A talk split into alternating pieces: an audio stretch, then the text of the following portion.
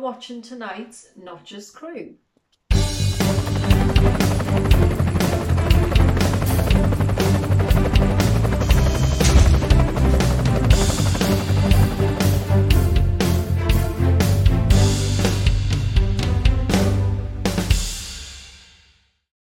Welcome to uh, Monday's uh, Not Just Crew. Wow, we've we got an amazing show for you today? This is one uh, we've been working on a while. Simon, e- even longer. He's managed to get YouTube sensation Noel Phillips uh, to come and meet us on uh, Not Just Crew. Um, this is really, really big for us. Uh, so, I mean, we've we've been watching Noel's videos, we've been watching his growth on YouTube, and more exciting for us, he's now our colleague on uh, travel.radio doing the uh, 11 to 12 slot before our show every Sunday. So I know Si, again, is like an excitable child, so I'm going to bring him in so he can tell us how he managed to bag us a Noel. Sorry, I'm, I'm, not in my normal studio. You can see I'm in uh, I'm in deepest darkest uh, Wales in uh, Pembrokeshire at, uh, at Spring uh, Spring Cottage, having a lovely time, which you can find on the Crew Market, by the way. Sorry, um, you've been after Noel for a long time. He is what? a YouTube sensation. Um, I know you're very excited. Yep. Here we are. Yeah. In a couple of minutes, we're going to be speaking to him. I'm going to be quiet and let you have a get a quick word in. Yeah, well, uh, That's enough. Yeah, enough. Uh, for many of you out there uh, who were probably very uh, aware and followed Noel Phillips for quite a while now, uh, he has been. I mean, obviously, we'll get Noel to like go through what he's uh, what he's uh, gone through over the last twenty years with his amazing YouTube channel. He's fantastic, following, phenomenal. I've got all the figures here for you. It'll just blow you away.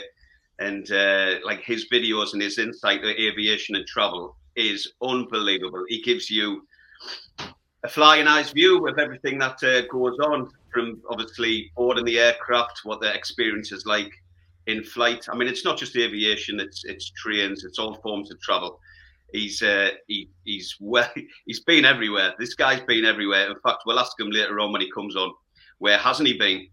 I know there's a couple of places he'd like to go on his bucket list, but uh, Noel Phillips, he is now one of our fellow presenters at Travel Radio, but he needs no introduction wherever you, wherever you go in the flying community, and uh, we've managed to have him on our show this evening, and I'm I'm super super pleased that we're we're able to interview this amazing guy.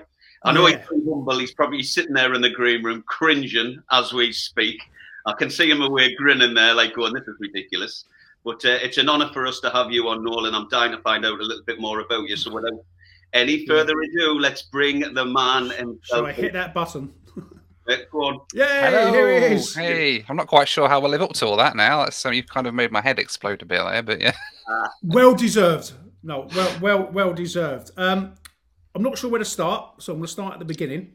Um, how did you even sort of get into this? We're, going to how you became a, a, a sensational YouTube uh, tuber soon, um, but going back to young Noel, you're born in the 80s. I'd already been smoking a, uh, a year in 1980 uh, at, at school. But how did you first get into aviation, and was it always your um, your, your first your first love?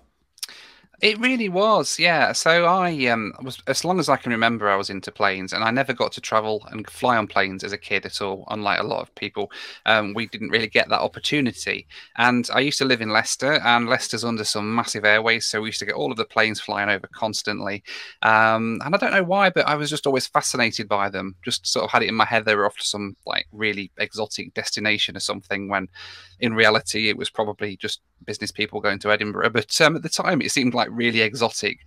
Um, and I sort of grew up with this, always wanting to travel on a plane. Um, I remember at one point writing to Jim will fix it. Obviously, um, a character that's um, not not as in, in, the good books these days. But I remember writing to Jim will fix it, asking if I could fly on an airliner when I was little and to go and fly on a plane because this is how much I was into aviation, you know.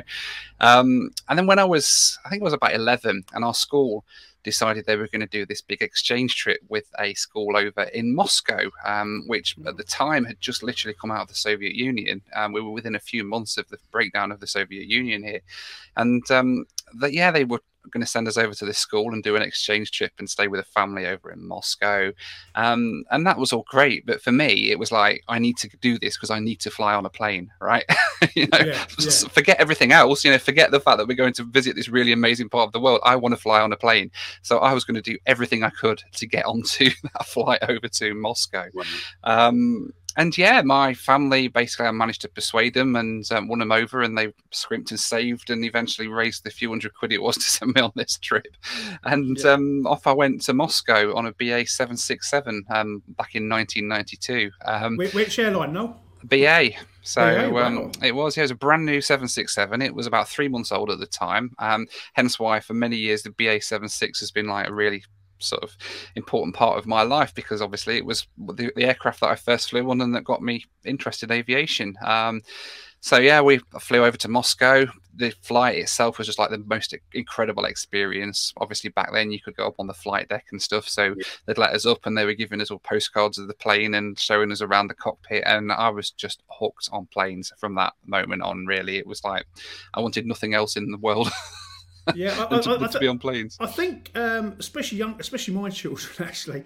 Um, I think they forget what an amazing experience it was to go on a on an airliner like like you. I mean, my first flight was seventy nine with uh, a non well, it doesn't exist anymore. Britannia Airways yeah. to Las Palmas, and I even after I had that first flight, all I could think about was the return flight. So I really didn't enjoy the holiday as much as I should because I was just trying to get back on the aircraft. So it's definitely something that stays with you. Um, obviously, um, then uh, at Heathrow, you could go to the old Queen's building. They had a brilliant viewing platform, and uh, but no, I was absolutely excited. But so so your sort of real interest in aviation became through lack of availability to get onto a plane. So you're just seeing these planes uh, go go over uh, over overhead, uh, and that that was um, totally amazing, absolutely absolutely amazing. But so when when when was your first flight? Not the first one with Virgin, no doubt. After training. It was two years after you, so in 1981. I'm not sure if that's when Charles and Diana uh, yeah. got married, roughly about the same time, uh, and it was to Corfu. Uh, again, British Air Tours I do believe. I can't remember the plane itself, uh, what what the what make model the plane was, because I was uh, I was quite quite a chunky kid growing up. So like I was very into like what food you were going to get on board the aircraft, uh, how much of it you were going to get. Uh, I didn't I didn't write into Jim will fix it. Thankfully, you, uh, you heard rumours, you see. Me mum and dad sorted that out for us, but uh, yeah, I just remember. I think I just slept the majority. I didn't really have any true passion as a child for aviation. Uh, it wasn't really until, I mean, I was very well travelled. As a, thankfully to my mum and dad, they took us to a lot of a lot of countries where a lot of like families just stayed at home, kind of thing, and did like you know caravans and all that. We went abroad quite a lot. We went to Spain, Greece, Romania. Uh, I remember going there because it must have been like mega cheap and uh, and just yeah, it, it wasn't until I, I started flying as crew in 1988 then that that's when my true passion for aviation totally kicked in. And my first experiences, obviously working as crew on board of an aircraft, was on the good old 747s, and I just I just fell in love with that plane. It's it's where I, I met met my wife, my current wife, that is.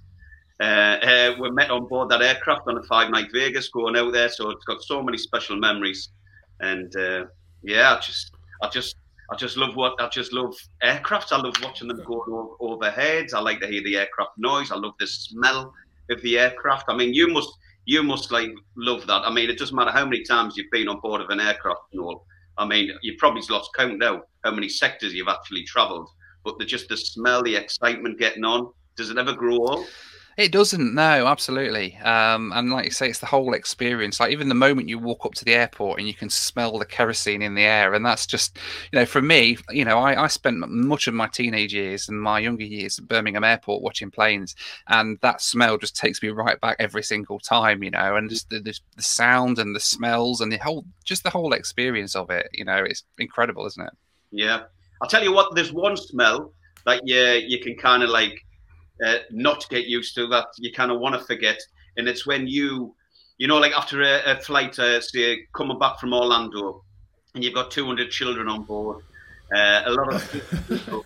and as ground staff and as crew, when you first did an aircraft visit, so you've gone from being outside, so your nostrils aren't quite used to those uh, those smells, and when you first get on board that aircraft, you're like, oh my what is like when you work in the flight as crew, you, you kind of progressively get used to it. But yeah, you get that uh, inhalation, it's like what is? Oh, oh, Oda Bowen, we used to call it. Yeah, uh, yeah. No, t- t- so taking you forward, uh, you you graduated from school with first class honours and about hundred O levels. Well, no, so so you, you left school yeah. Uh, what um, did you know then? Which direction you want to go in, or were you like most youngsters who thought they knew what they wanted to do, then wasn't one hundred percent sure? Take Absolutely. after you left school. Absolutely didn't have a clue. I didn't know what I wanted to do. Um, I'd sort of through school, I kind of figured I wanted to do travel and tourism at college. That was where uh, I sort of wanted to be. But then, as I I think I went through work experience and I did I went to a freight forwarding company, which was the closest oh, thing right. I could find, was doing air freight as to to shipping passengers. And I, I, kind of did that, and I thought, well, that was pretty cool. I enjoyed that. It was reasonable, um, and I just found myself doing um, that sort of job for a bit when I left school, um, working in air freight and um, shipping things around. It didn't last long because the novelty of sticking stuff on planes soon got pretty old when you're, yeah. you're just looking at a computer screen and printing papers off. But um, I um, I struck gold because I found a company then um, down in Rugby. So and, and they were effectively they're a part of Reed Aviation now, so a massive company, but they did an aviation software um, business basically. Um, and the job was they contacted airlines and things and manufacturers around the world, and they sold a database to um, people like maintenance companies, um, listing all the aircraft that every company had, how many hours they had, how many cycles they had, all that sort of stuff, so that maintenance companies could go off and basically sell their products to these companies.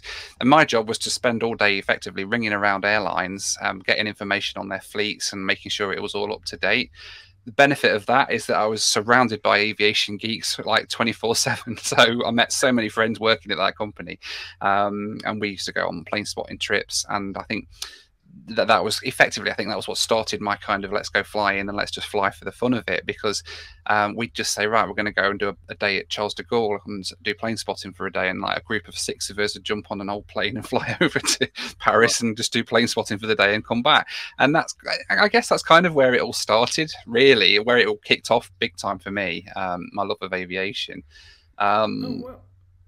I was going to say, no, no, you know, uh, jump, like jumping on these planes for a day, plane spotting to the rest of the world, is that a very British activity? Because no one else sort of seems to be big plane spotters. I remember there was an incident where um, some plane spotters went over to Cyprus, could have been northern Cyprus, Turkish Air Force, where they were arrested because they, they thought they were spies. So, I mean, you've been across the world. Is it just the British, or do other uh, nationalities have this uh, very, uh, well, we call it an interesting part time, uh, pastime even?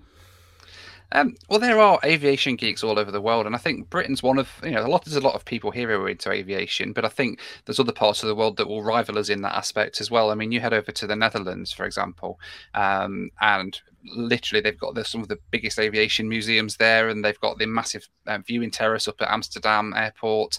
Um, they do air shows and things over there as well. So the netherlands there's a massive spotter community in germany as well. Um, even further afield um, if you head over to like bangladesh for example bangladesh i never expected to have the aviation community that it does.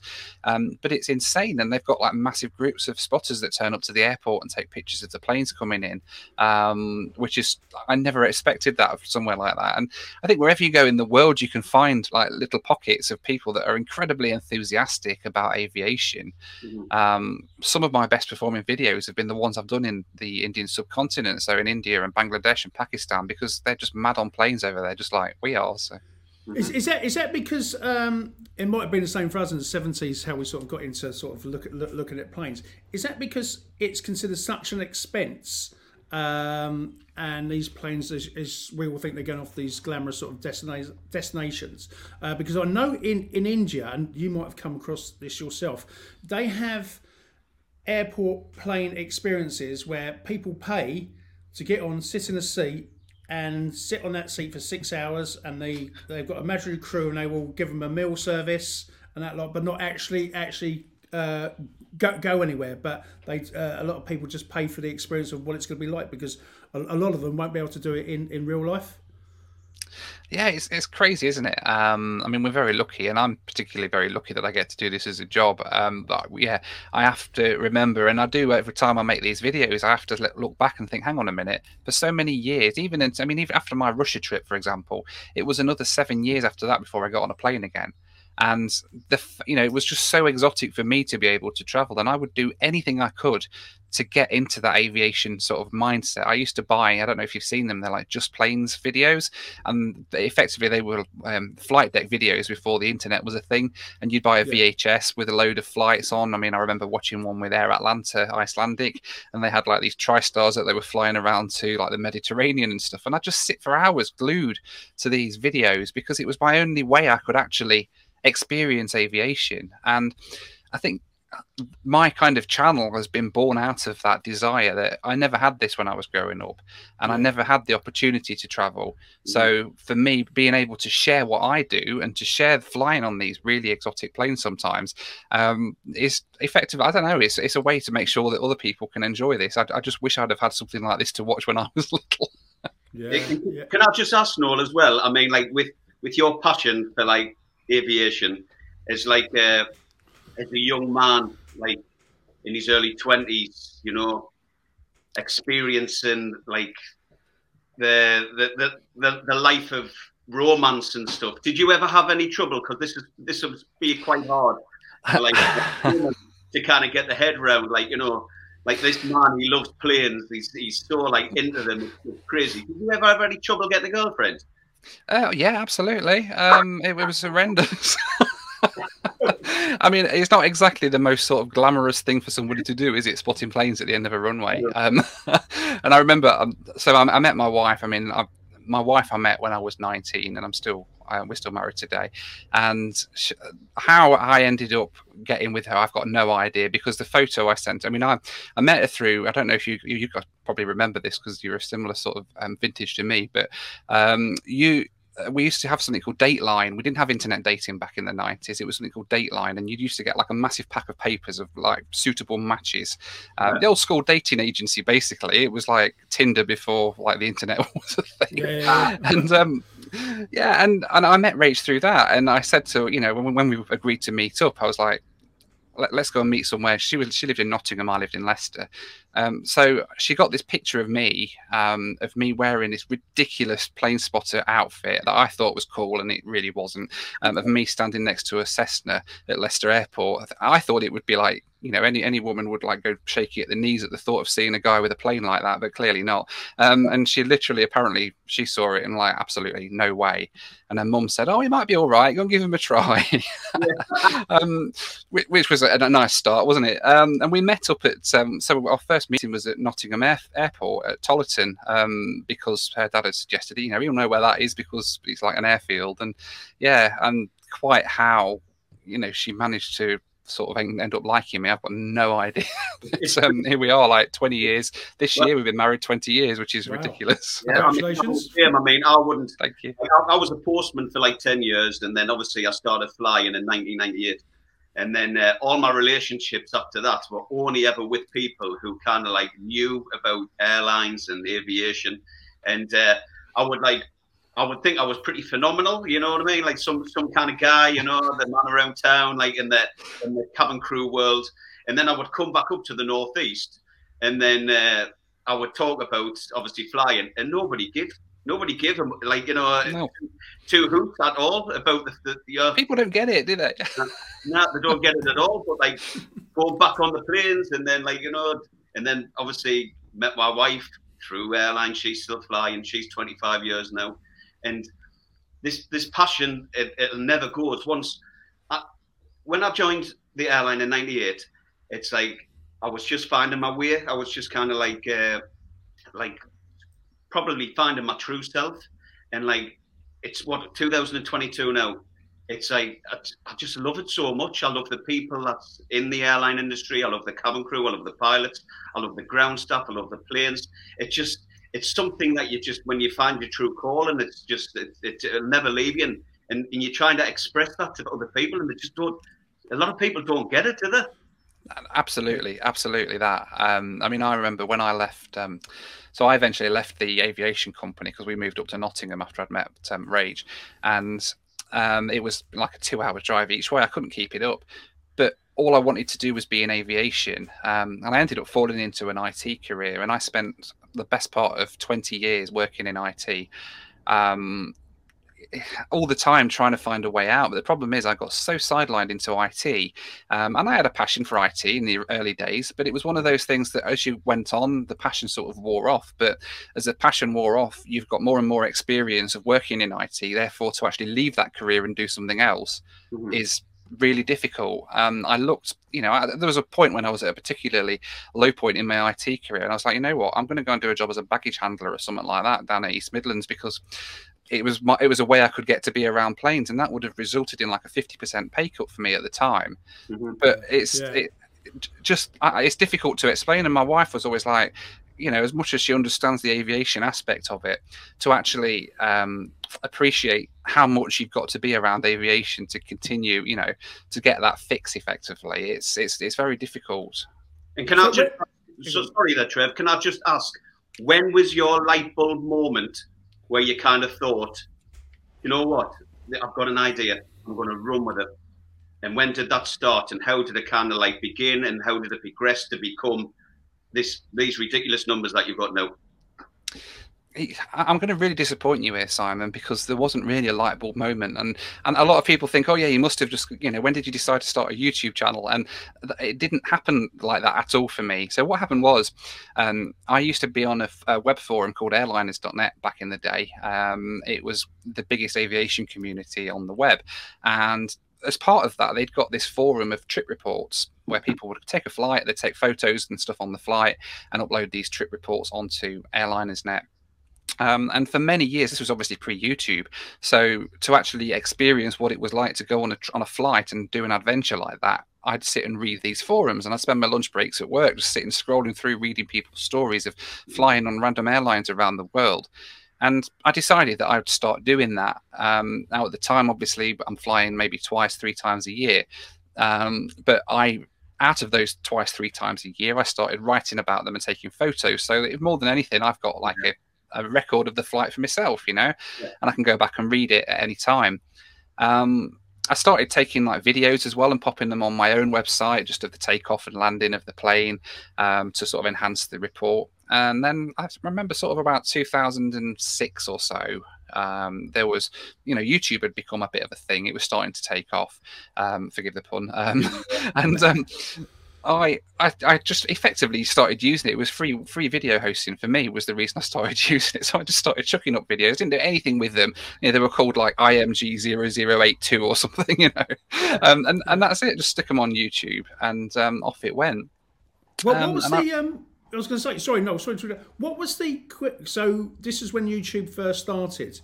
So to get a successful video on board, obviously equipment's have changed massively now. Has has as yeah. well as technology has. So, what what equipment were you carrying around? Because yeah. I mean, I imagine video cameras were, uh, and these were actual video cameras. They weren't even the digital yeah. ones. Uh, it, well, I did. It, so originally, when I first started, we'd got they'd got um, digital tapes. I'm actually no, the original ones I did had got um, high eight tapes, which were yeah, analog yeah. tapes. I've still got a box full of them. I'd love to dig them out because there's like flights back as far as like 2000 in there, oh, um, which I, which I'd love to dig out and get converted at some point. Um, but yeah, eventually I moved on to these digital tapes, which were little tape things, um, and I used to use a like a special, I think it was a FireWire cable or something to put them yeah, on my yeah, PC. Um, and that's that's how I'd get them off eventually. It was a little camcorder, a little Sony thing, and eventually progressed onto one that had got a memory card in it, so it would just be a case of copying it over, which was a light bulb moment for me.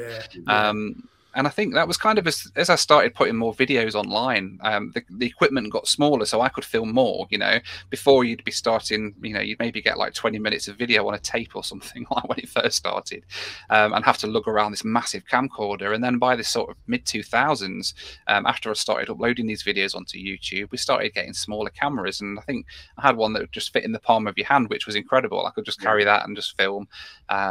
Clearly it was a lot more difficult filming with a massive piece of equipment than it is yeah, with a yeah. little GoPro because it's a lot more noticeable and um, a lot more people kind of don't like you filming. And back then, especially, it wasn't so much of a big thing as it is now. Um, that yeah, so I, I, carried on putting all these videos onto YouTube, and I remember logging in one day and I'd got like fifteen hundred subscribers, and I was like, "What on earth? Where have these come from?" You know, people are actually subscribing to watch these. Maybe they were seeing, I don't know, the, the videos on Airliners Net and um, clicking across, but I'd never even thought about it. Mm. Um, and I think it was like it must have been like 2012, and we did a trip to Australia um, with the family, and we flew on Emirates, and effectively we got two weeks in Australia doing not much. And while I was there, I was like, you know what, I'm going to edit this video I've taken and make a really nice video out of it. And I did, and it made like about a 40, 50 minute video for YouTube, which was like massive um, in terms of length. And um, uploaded it when I got back, and that I, I, think it was that video that really sort of sparked my channel growth. Mm. Um, and I think at that moment in time, it was a case of we can start making something of this. We can start making these videos, um, and people will watch them focus solely on YouTube rather than through um, Airliners Net. Yeah. Well, well, look. I mean, to date, all of your videos on YouTube are at 62 million 964,085 views. 62, let's just incredible, isn't it? Million, no, 63 million. You've, one of your highest viewed shows, which was in 2018, it was the UK to New Zealand return in three days. 2,800,093 views. I bet you can't believe it. I bet you can't. I cannot believe it. Absolutely not. Um, I mean that that video for me. I mean, it's my worst video I've ever done. To be honest, it, it, it's a terrible, terrible video. Do not watch this video. It's like it's awful. Like the quality. I was filming it on my phone or something, and just the quality was terrible. I at the time these videos didn't do well at all so i didn't put much effort into them so i just literally just throw them together and stick them on youtube and I thought, you know what, I'll stick it. I, I did it for while we were going to be away on holiday because um, you know, I, I, knew it wasn't going to do very well. It was just going to be some guy taking a flight to New Zealand and back. Um, and I just sort of stuck it on YouTube. Two and a half million views, uh, not doing very well, mate. Yeah, I, I, I know exactly. And I'm away on holiday, and my phone starts buzzing like constantly. I'm like, what's going on? And there's like all these messages coming through, and I, and I was getting a lot of hate on that video. It was the first time really oh. that I'd experienced like negativity because when a video suddenly goes viral and gets loads of views, you get a lot of people commenting who aren't interested interested in it and think you're an idiot and whatever. And um, yeah, that was my first sort of first experience of that. And I was like, what? And yeah, the video's done amazing, and it's it's a terrible video because the editing was just thrown together so quickly. Mm-hmm. Um, you can barely hear me. I've, I've, I've, got my phone up and I'm like talking to my phone, but I'm like this so I can actually pick up my voice on the plane. So like half the phone, half the video is like my face and like yeah, yeah. nothing else is. How with that negativity then, Noel? How, how did that impact you? It was really really tough. Um, that was my first real experience of it i have to say because that was the first video i ever did that went completely nuts. And to be suddenly getting called all sorts of things i got called some horrendous things. And i, I spiraled. My mental health on that holiday was just ridiculous wow. because um, obviously you're suddenly getting all of this abuse and all of this hate and it's just come out of nowhere. It's just completely yeah. come out of nowhere. Um, and yeah it's it was really hard. And I guess over the years, it's never got easy. Um, but I can kind of deal with things a little bit better now than I used to be able to. Um, just lately, I've been doing. I mean, the last couple of videos I've done in India, actually, which um, we spoke about briefly earlier. Mm. Um, people in India are very passionate about their airlines and their trains and things. Mm-hmm. And if you no, matter what you put on, you tend to find people that are being incredibly negative. And some of the comments we've had on that, uh, to be honest, I'm just at the point now where I'm just laughing at them because it doesn't affect me like it used to.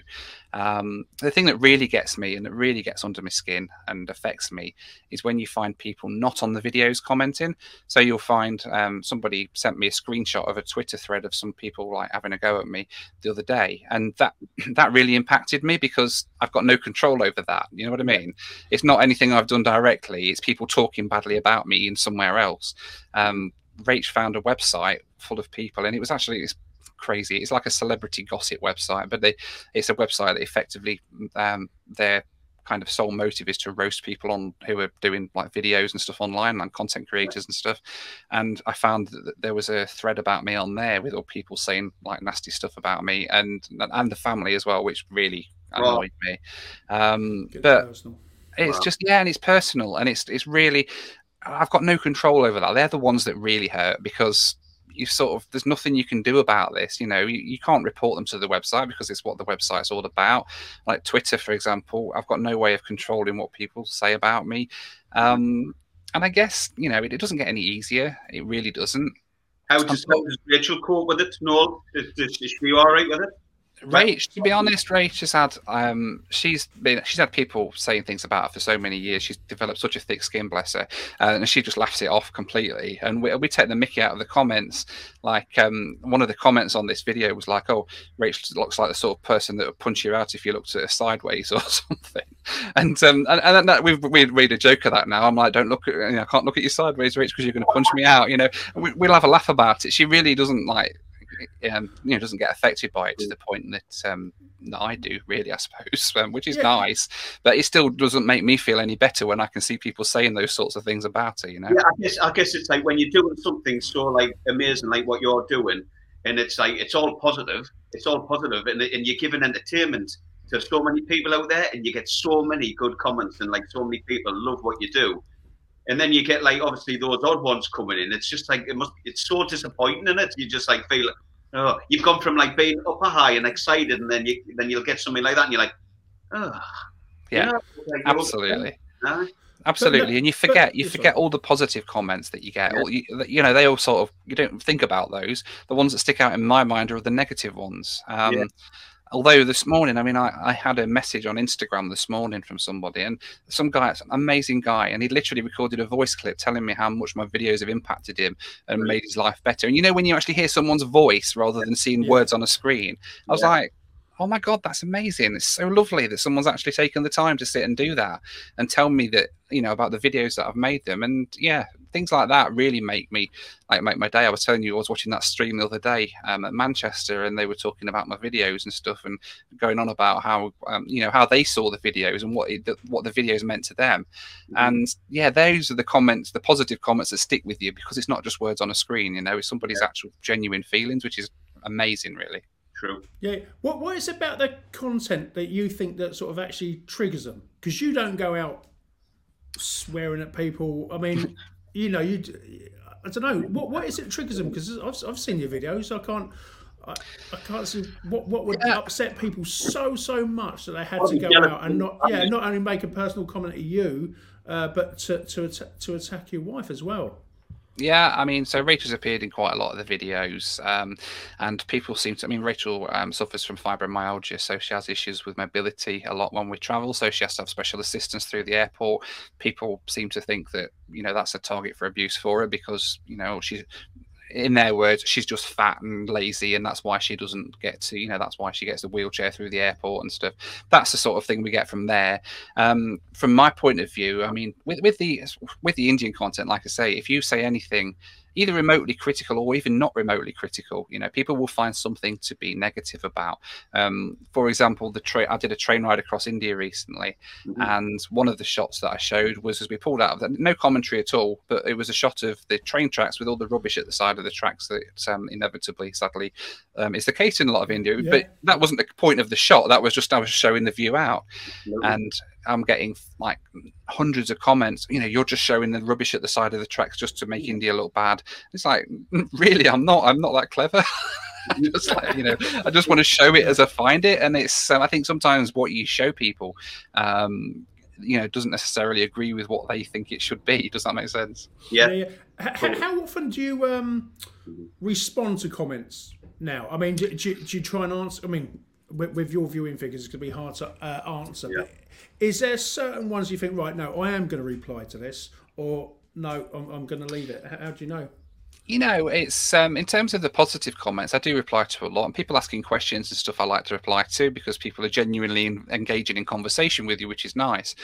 Um, the negative ones, you know, I, most of the time, this depends on my alcohol levels. Most of the time, I will be quite kind of reserved and sort of like, you know, I don't care about it. I'll just delete it, you know, remove and hide, you know, block them from commenting again, and it works most of the time. Every now and then, I'll have had a couple of whiskies and I'll be like, I'll just stop replying back to them, which is maybe a terrible idea. That's terrible PR advice, by the way. Don't ever do that.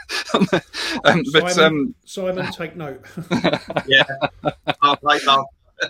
well, sometimes you just can't help yourself, you know. And if someone's being an idiot, then I'll I call them out on it. Um, and sometimes live to regret it. But then I don't know.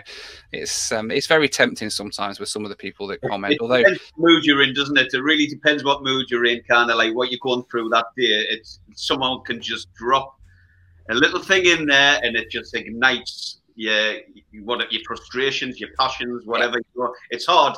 Like it's it's clearly a very passionate person, you know, and it's like us aviation geeks.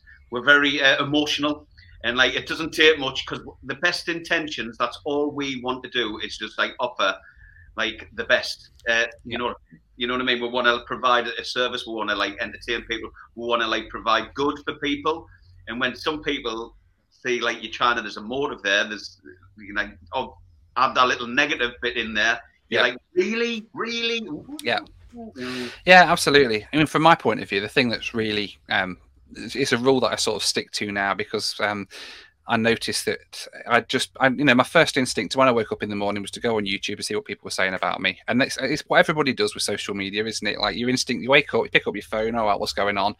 And I had to stop that, and I've got a rule now I will not look at um, any negative or any comments online until sort of later on in the morning. Like for example, today we're recording this at like mid morning. I haven't looked at them yet today. I probably after lunch I might have a quick look through and see what a few people are saying. But the fact is, if you look at them early in the morning and those negative comments, just text one, and that's it. Your day's ruined. ruined. And you know, my kids don't deserve for me to be in this situation where I'm spiraling. Rach doesn't either, bless her. And um, you know, it's it, it it's just not worth looking at them in the morning. And that's why a lot of the time I'll just sit in the evening with a glass of wine and look through them yeah. because sometimes yeah, they're funny. Yeah. And at that point of the day, my mind's generally in a much better place than it is sort of first thing in the morning. Um, but yeah, it definitely does depend on how you're feeling as to how you take a lot of them. So, right. So we've kind of covered a bit of social media, the pros, the cons of social media. Let's get into your air, like your airline experiences, right? Uh, kind of, you know, when you're flying, like and you're getting on the how's that process go on? Like you know who are you booking your own tickets? Are you getting on board the plane? Are you doing all that yourself? And then have you got to let them know that you're going to be on board and videoing and doing all of these things? So yeah the, well the way it usually works i don't have to let anybody know and i don't tend to let people know um, unless unless there's like a, a media event or something around it. It's very rare that i'll actually like make public that I'm actually going to fly on, fly on a certain airline. Um, because I for a start, I don't want any special treatment to anybody else. I just want to get, you know, I want to pay for my ticket like everybody else does, and I want to get the experience that other people do, and then hopefully make a video out of it that people might enjoy. Um, so, for example, at the minute, I'm just booking a trip for next month through Africa, um, and that's just been a case of I've, I've put an itinerary together. I found a few airlines that might be quite cool. Um, like the family obviously know where I'm going, and I've mentioned to a few people some of the flights I'll be taking, but the airlines certainly don't know that I'm going to be on those. And um, what's that? Sorry. You've told the family. yeah, yeah, yeah, exactly. I make sure I let them know before I go. Although to be fair, they're not often that interested. But yeah, these days it's ridiculous. Like, I'll give Rach a massive printout of my itinerary before I go, and she's like, "Yeah, yeah, just chuck it over there." And she'll never look at it, and I'll be getting messages um, while I'm away. Where are you today? Like, what country are you in today? I'm brilliant. yeah. yeah. Um, I was going to say with, with, with, the airlines, yep. have and obviously you're getting quite well known. Have they tried to uh, chuck you any three Bs to maybe show them in a positive light? Yeah, I get offered a few times. Um, like like in the last month, for example, I've had two companies approach me offering me um, free flights with them in an exchange for a review, and I've got. I, I used to sort of take them, and I used to say, yeah, if an airline's offering me a free flight, why wouldn't I? And then I sort of got to the point where, well, hang on a minute, this flight's going to cost me a few hundred quid to actually buy this flight. But that few hundred quid means that I can make an honest review about them. Um, I flew with an airline a couple of years ago, pre-COVID, and they had me. You know, they, have got a brand new business class on their long haul flights. They flew me over to New York and back, and um, the the ex, I don't know. I just sort of felt wrong because there was certain experiences about it that I really didn't like, and I thought was a bit rubbish, really. And um, but then when you finish the video, you've got an agreement with them. You're going to send that to them, and, and they tell you to be honest. They tell you to make an honest video, but you're not, you're not going to make an honest video if they're chucking you freebies like that.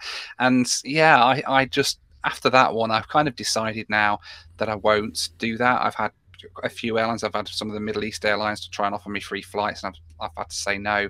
Yeah. Um, even smaller airlines around the world have chucked me freebies. Like, for example, um, Loganair offered me a, um, a, flight with them up to um, Scotland to do this longest domestic flight, and I said I'm more than I'd love to do the longest domestic flight, make a video of it, but mm. I'm going to pay for it myself. You know, I don't want to get thrown it free because then if something does happen on the flight yeah. that I'm not happy with, I can tell people about it and it makes a better video. You know. Yeah. Mm-hmm. yeah.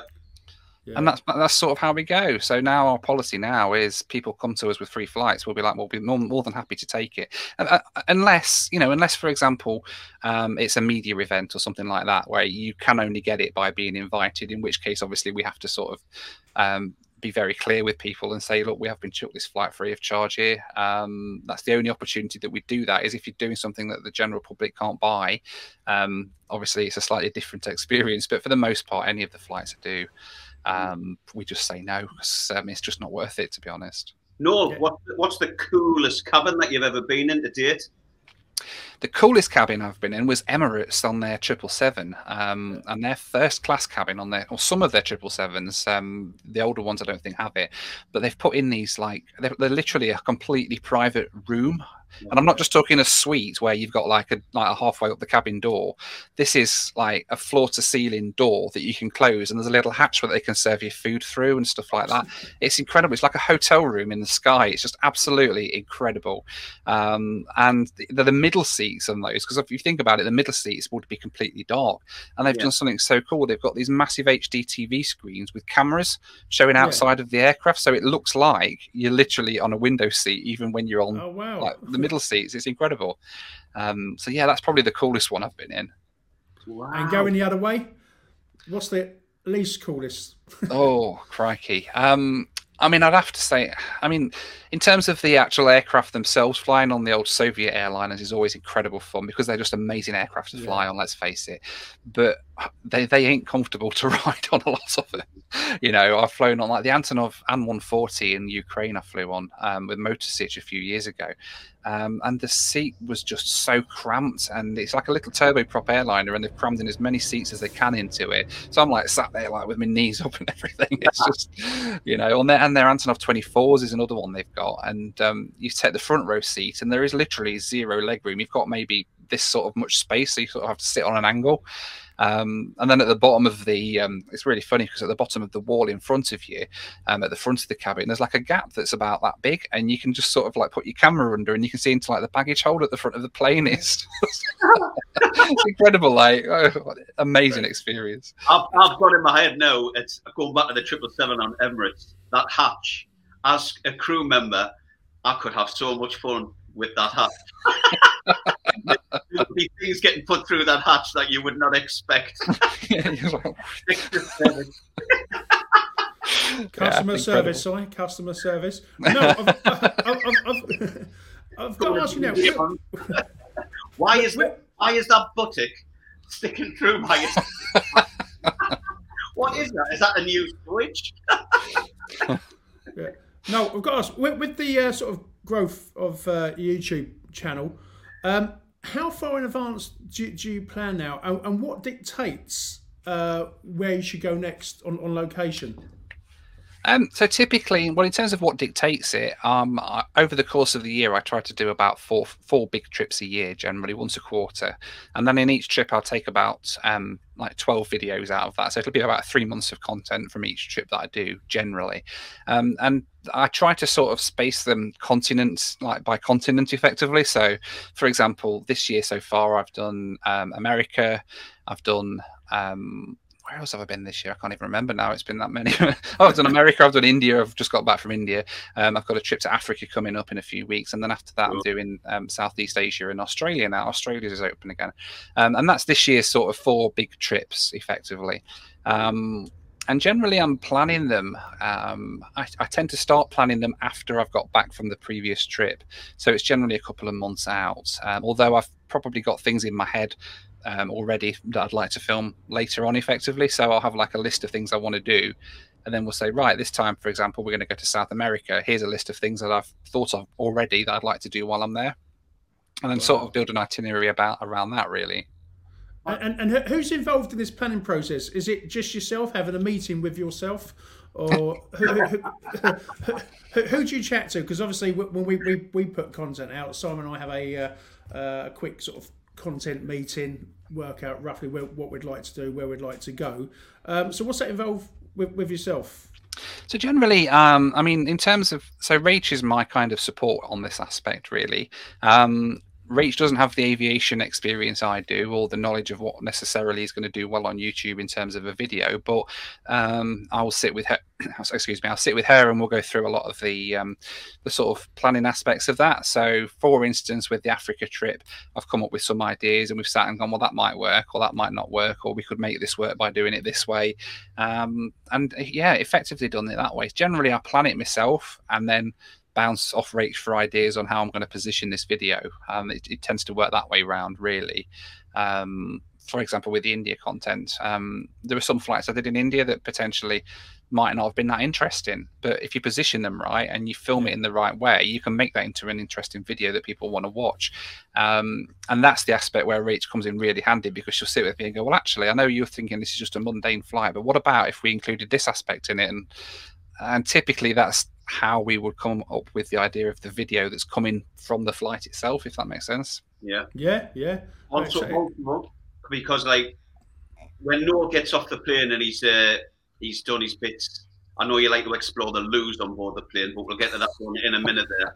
Uh, when you actually get outside the terminal and you go around, I'm, I'm just taking like your experience. What's the name of that place in India again? When you went that's one. Yeah. And you explore the town, the city, the village, whatever it, whatever it may be. Have you? I'm not just talking about India. I'm talking about anywhere that you might have been in the world. Have you ever experienced any like altercations, any trouble? Has anybody ever encountered? Have you put yourself in danger? Has that ever happened? I don't think so. I'm a bit of a wuss if I'm honest. And if there's anywhere like that that I'm visiting, I don't tend to go and have a walk around. Um, and it's it's weird. There's some places I've been to where I just wouldn't do that. Um, I was in Bolivia and I got a few hours between flights. But in Bolivia at the time I flew through, there was a load of civil unrest, and um, to the point where I was debating cancelling the flights. But then people online were saying, "Well, you'd be all right in the airport. You know, you're not leaving the airport. You're going to be absolutely fine." Yeah. Um, and that's tend. You know, I tend to play it safe with things like that. I can't really really think of any time. I guess the biggest thing that I've kind of found myself caught in was in Canada, believe it or not, um, last year. And I was just walking um, around town. I was going out to get some souvenirs for the kids, and there was this massive sort of anti-vaccine rally going on, and it was just like sweeping down the streets and everything. And I just found myself sort of standing in the middle of all these people with blind boards, and I'm like, this is this is so random. yeah, it's, it's weird, isn't it? Like, so I've, I've everywhere I've been, all over the world, where there's like civil unrest and wars going on and stuff, and then I end up in Vancouver, and there's like that's, yeah. Oh, no. Actually, no. Talking of which, you should watch our um, one of our videos oh, yeah. on our YouTube channel. I literally was on a, uh, a Czech flight just to keep in check because of COVID. Uh, landed into uh, Tel Aviv straight into a war zone. I was literally just recording a small video about returning back to flying, and uh, I'm so glad I had that camera with me because some of the situations we ended up in, be it, be it being bombed, having to go down to the uh, shelter, uh, was quite a scare. Um, again, it was meant to be a small video. I think Simon was enjoying the footage as I was sending it uh, yeah. back, back back to him. Well it, well, it was a bit scary, you know. These these yeah. are real bombs; they're not fireworks. Yeah. yeah. exactly. Yeah, you yeah, to run NJC on your on, on your own. But uh, no, but moving on, I say your channel has grown massively. Uh, must be very good. When you hit that YouTube superstar status, um, do, do, do, YouTube look after you? Do they give you like a, an account manager? Uh, how does it work when you meet those uh, amazing numbers?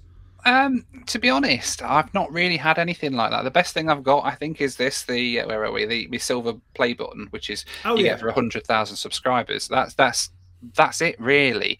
Um, apparently, you're supposed to get like an, a partner manager when you get bigger than 100k. Um, yeah. But I hit 100k kind of right at the beginning of COVID, and I don't know what's happened. I mean, nobody's contacted me about anything like that at um, YouTube.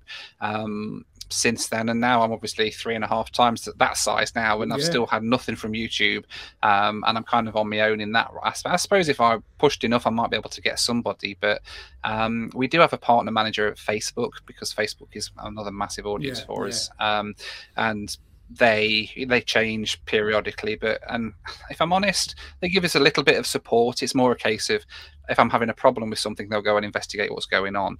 Um, for example i wanted to change my page name from the old brand name we had in flight video. Um, i wanted to change that to my noel phillips name on facebook. And when you've got sort of a million followers on facebook they don't tend to like you just changing the page name it's not just an easy process just to do that Ah, so I had to get them involved to help me do all of that. Um, and they got me my little blue tick on Facebook as well, which was quite nice. Um, but other than that, you don't tend to get a lot of support from Facebook. It tends to be more a case of, have you thought about doing these sorts of videos to make more like to make more re- revenue or to get more followers or whatever like that?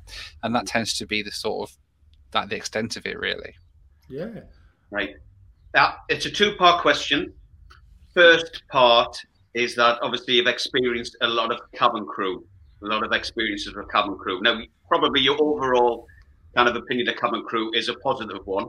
So, can you tell me your overall opinion of like, like uh, what, how you feel about cabin crew, what the personalities are like, and uh, just give us some, give us some words because we're, we're all about crew pilots and all that give us some words from your perspective, like what your opinions are of cabin crew.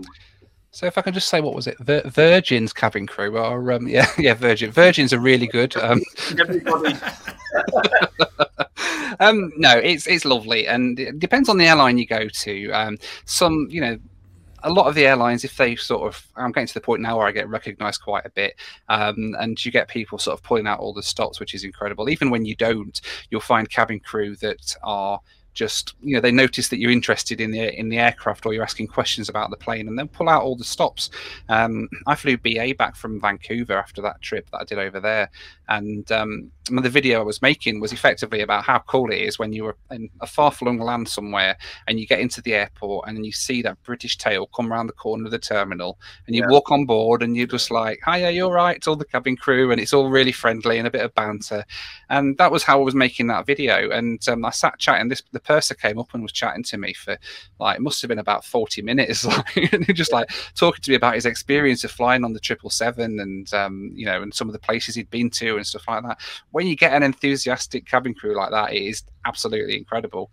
Um, and yeah, it's that that's that's the sort of thing that I quite like. Um, now, sometimes you you can fly in different parts of the world where you have the cabin crew have a different mentality. I mean, in Russia, for instance, um, like the second they see your camera in Russia on a plane, that's it. You've kind of made an enemy for the rest of the flight, and and that's Really? um, I did uh, yeah I did one flight in um, in Kostroma, and I flew on an Antonov 26, which is a converted like cargo plane. So effectively, they've just put seats in a cargo plane, and um, that's pretty much it.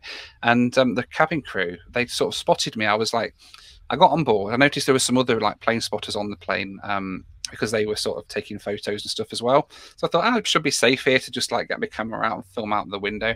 And she literally sits on the row in front of me, and she's like, "No, you, no, no filming, no filming." I was like, "Okay, no camera, no camera." And then every now and then I was just sort of trying to sneak it up, and she's like, "No, no, no, no, no." I was like, "Wow!" And she to the point where she literally sat next to me to effectively babysit me, so I couldn't film oh. half the flight because this woman was like sat at the side of me, oh and every time the camera came out, she's like, "No, no, no, no, no." And I was like, it was it was horrendous, and that's um, I, I eventually eventually managed to make something of that because it just turned into such a funny video. Like every Yeah. time I started filming, I'm getting told not to film, and um, yeah, and I spoke to the other plane spotters after we landed into St. Petersburg, and they were just sitting there like, you know, we, we were just really happy with it because it meant that she was just focusing on you, and we could get on with doing our, our photos on our sites. And what were her reasons for that? Was it a security issue, or Uh, what was she worried about? It's, I think, to a degree, it's Soviet mentality a lot of the time. Um, the bigger airlines, they travel a lot more and they around the world, and they see a lot more of the world and see a lot more passengers filming and stuff. You're in a little town in the middle of nowhere in Russia, and you've got a flight attendant who's probably that's her only experience of having, Yeah. um, you know, operated on flights. Um, and they're flying in and out of military airports sometimes as well, which probably gives them that mentality a bit more. And it just seems to be the attitude in some parts of the world that you can't do that, and they don't let you film at all, which is, I don't know, it. I suppose we should be grateful. Really, it's a lot easier now than it used to be. You know, I was told. I remember being told back in the early 2000s on Air 2000, you're not allowed to film out of the window on Air 2000, and that, that. this is this is how far we've come. This is a, this was a massive British charter airline back in like 20 years ago, and they were telling me back then you couldn't film, and now it's kind of normal for people to film, and it's the odd exception where you'll find that. So um, yeah. Yeah. I, well, no, I did used to work for Air 2000 before I worked for them for uh, about a season, and I remember filming.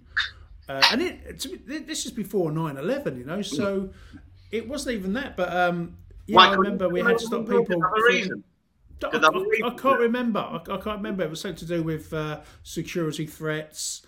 Um, you, you, know, and obviously after 9-11, um, everyone was worried. Not allowed to see it kind of thing.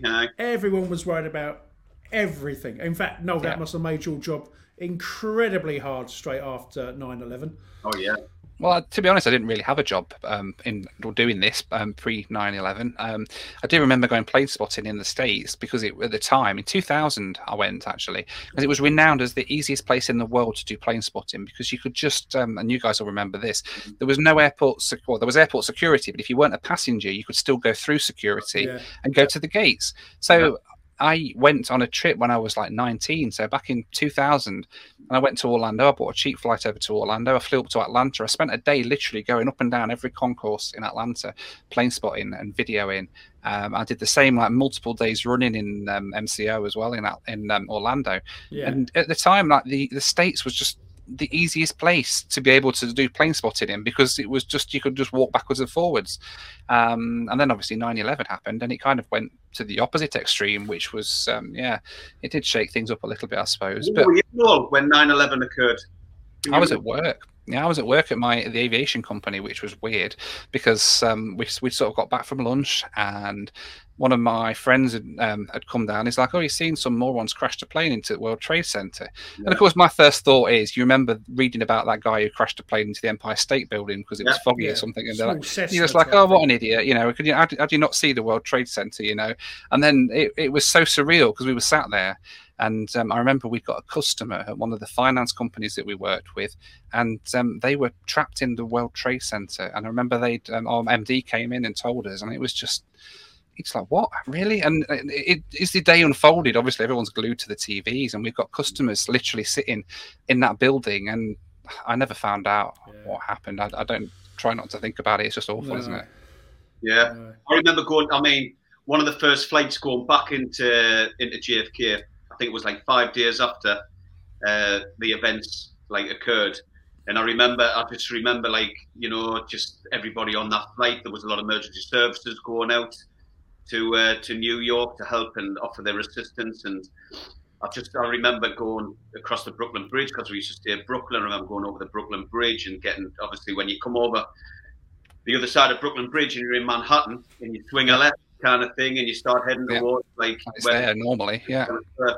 And then just like the it just smells just what what you saw, you know, like all the all the, the, the people who were like it's the there were lost people, you know, they were put pictures everywhere. Have you seen this person? You know, just like, yeah, it just takes you back. It was just like such, it seems so long ago now, but like, you know, you just, you remember as we talk, and now it just takes you straight back to that situation. And it was just yeah. so numbing, so, such a numbing and such a scary time for every airline, you know, whether they were going to survive. And luckily, there's a lot of them you know, the weirdest thing for me, I remember that day was obviously I'd, I'd, met Rach at this point, but we hadn't actually moved in together. And I remember driving away from the office and just that feeling because you're listening to the radio and it was all somber music on the radio. It was like the yeah. Queen had died or something. It was like ridiculously such, mm. and it was such a surreal experience. Like the streets were empty, everyone was obviously yeah. at home, glued to the TVs, and it, it literally felt like the beginning of World War Three. And yeah. I just remember that feeling, thinking, God.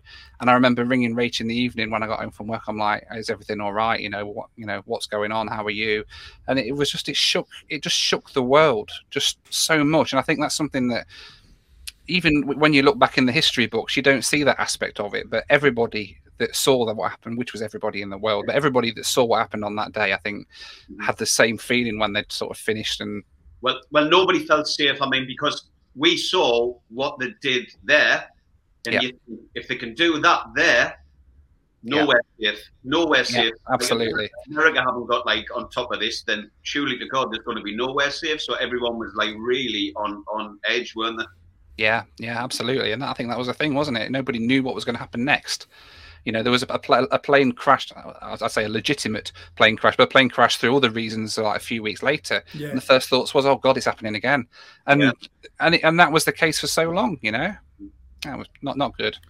The second part of the first question is: On board of an aircraft, have you ever witnessed any medical emergencies on board, and did you partake in assistance at all?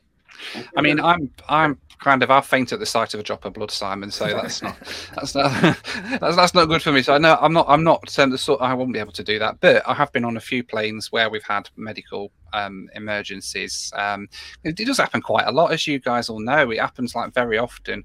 There's only one time where we've actually we went to divert somewhere. We were flying to Kuwait, and um, we were sort of over Bulgaria at the time, and they came on and said, "Right, we're diverting to Istanbul." And I was like, oh, okay, we're diverting to Istanbul. And this passenger had been really poorly. And then after we'd started our descent into Istanbul, the passenger made a recovery and we were able to continue on. And that's sort of the closest we've come to actually diverting oh, wow. with it. But um, yeah, like, as you know, though, numerous times, like you'd be flying and get a call out for medical assistance and stuff. And thankfully, most of the time, it just, um, they seem to make a recovery and it's all all right. Good. Yeah. There you go. I was going to say, Brett, we'll bring it, bring it forward. Your career's hit the golden peak now. Uh, when you joined us at travel.radio. Um, there was a bit, bit, of an incident in the car park where, because uh, obviously you haven't got your own car parking space yet at, no. at tra- travel.radio towers. That time will come. Uh, and it's very nice too. Um, but no, how, how, how, are you enjoying that? Because obviously we're, we're, on straight after you. We're super proud to call you a, uh, a colleague. Um, so yeah, how are you finding your uh, transition in, into radio? You know, I'm absolutely loving it. I was a bit unsure when I first started as to like whether it's going to be, you know, am I going to be all right at this? Am I going to like make an idiot of myself? And actually, it's it's just it's just so cool. You know, the fact that I can come out here. I'm going to record my show for this week just after this um, recording this with you guys, and I'm just so excited. I've already been on and looked at what music they put in for me, and I'm going to sit and record it and pretend to be Alan Partridge for an hour and try and yeah. make funny quips and things. It's, it's just it's great fun, you know. Um, I I've been I have been interested in radio and stuff for a very long time. Um, my dad was a in a small band back in the late '90s, so we used to sort of travel around a lot of the local radio stations and things, and and do um, you know, just like interviews and stuff like that. And I used to be fascinated by it. And I'd sit at home and I'd be like trying to tune in new radio stations that I hadn't heard before. This is like things yeah. that kids these days won't know about. But, yeah. back in the 90s, this was like everything, you know?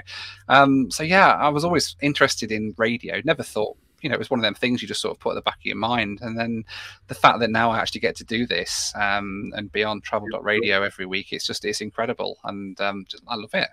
We yeah, do. No. We, we, have a little giggle at ourselves, don't we, Trev? We've been there nearly a year now. When I, re- I remember that conversation that Dave had with us, and we didn't know what she was getting in touch with us for.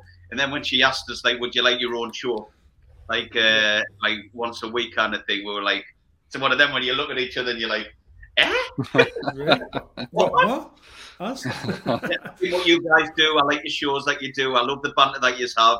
You know, I'd like you to have a show, and we were like, nah this is ridiculous. You haven't enough here. You know, and it's such a great team of people to work with as well. That's the other thing that I've been struck with by this, because that's what you don't necessarily see um, when you're just listening into the radio. But like genuinely, everybody is so lovely at Travel Radio. Um, all the hosts, all the producers, and everything are just so incredible. And um, yeah, it, it is really a pleasure. I'm absolutely loving it. Yeah, oh, no, glad you are. And I say, you will get that parking space at travel.radio towers.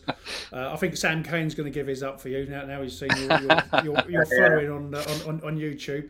Uh, but we have enjoyed it. But listen, look, you've been on with us for over an hour now, and that's uh, that's amazing. That time's absolutely flown by.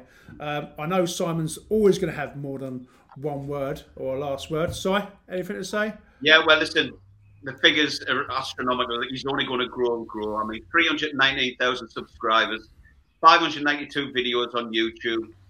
Uh, follow Noel's adventures as he goes along. Like you say, he's off. He's off to Africa. He's going to do some amazing shows there. Can't wait to see see all of that. You can see and follow Noel on Instagram, Facebook. You can go to his website. I'm definitely going to buy, buy, buy a pair of your socks. Ah, you've got to. You've got to.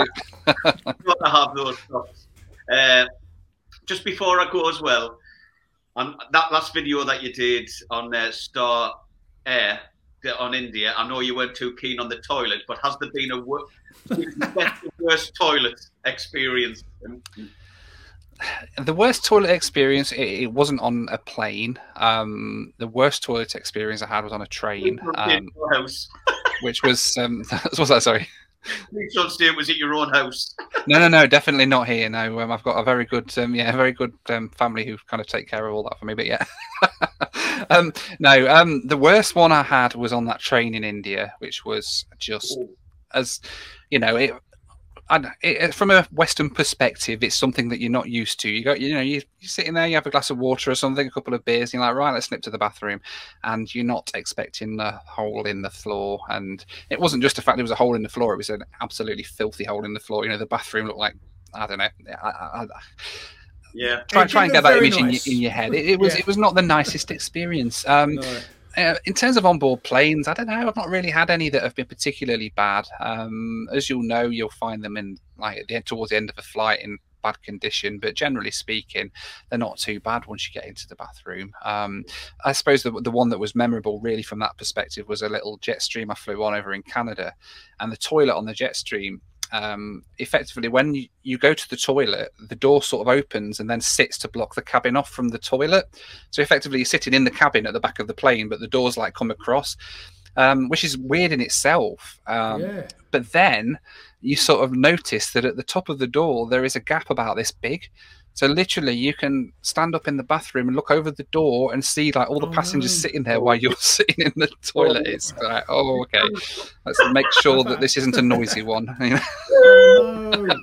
oh, no. And no, no. Um, just before we go, uh, um, any aircraft you would love to have flown on didn't get a chance, something like Concorde or anything like that? Perhaps you did get a chance to fly on Concorde. No, I didn't get a chance to fly on Concorde. That's one of the ones I'd love to fly on. Um, yeah. I wish that I've been able to fly on a Lockheed TriStar. That's one, yeah. Um, yeah. and a um, 727 is another one that I've never been on. Um, and you know, I'm just gutted that I never got to fly on it. Again, such a cool plane. Um, and I missed out on these aircraft by so little, you know. Like I started the YouTube adventure literally at the end of the lives of these aircraft. And like if I'd have started like three years earlier, potentially I could have flown on them all. And yeah, gutted I've missed out on a lot of those. Yeah, okay. Well, look, Noel, thank you so much for joining us. Uh, remember, you can find Noel on uh, travel.radio every uh, Sunday from 11 till 12, followed by Destination Unknown with uh, Trevor and uh, Simon. And we do like to keep guys entertained on a uh, Sunday afternoon. I have a little ritual where I open a bottle of wine at two o'clock, unless I'm yeah. flying, of course. Uh, so uh, we love it. But no, thank you so much for joining us uh, here at Not Just Crew. Thank you very, much. You're very more much. than welcome. Thanks very much for having me on. Thanks, Thank you. Thanks a lot. See you later.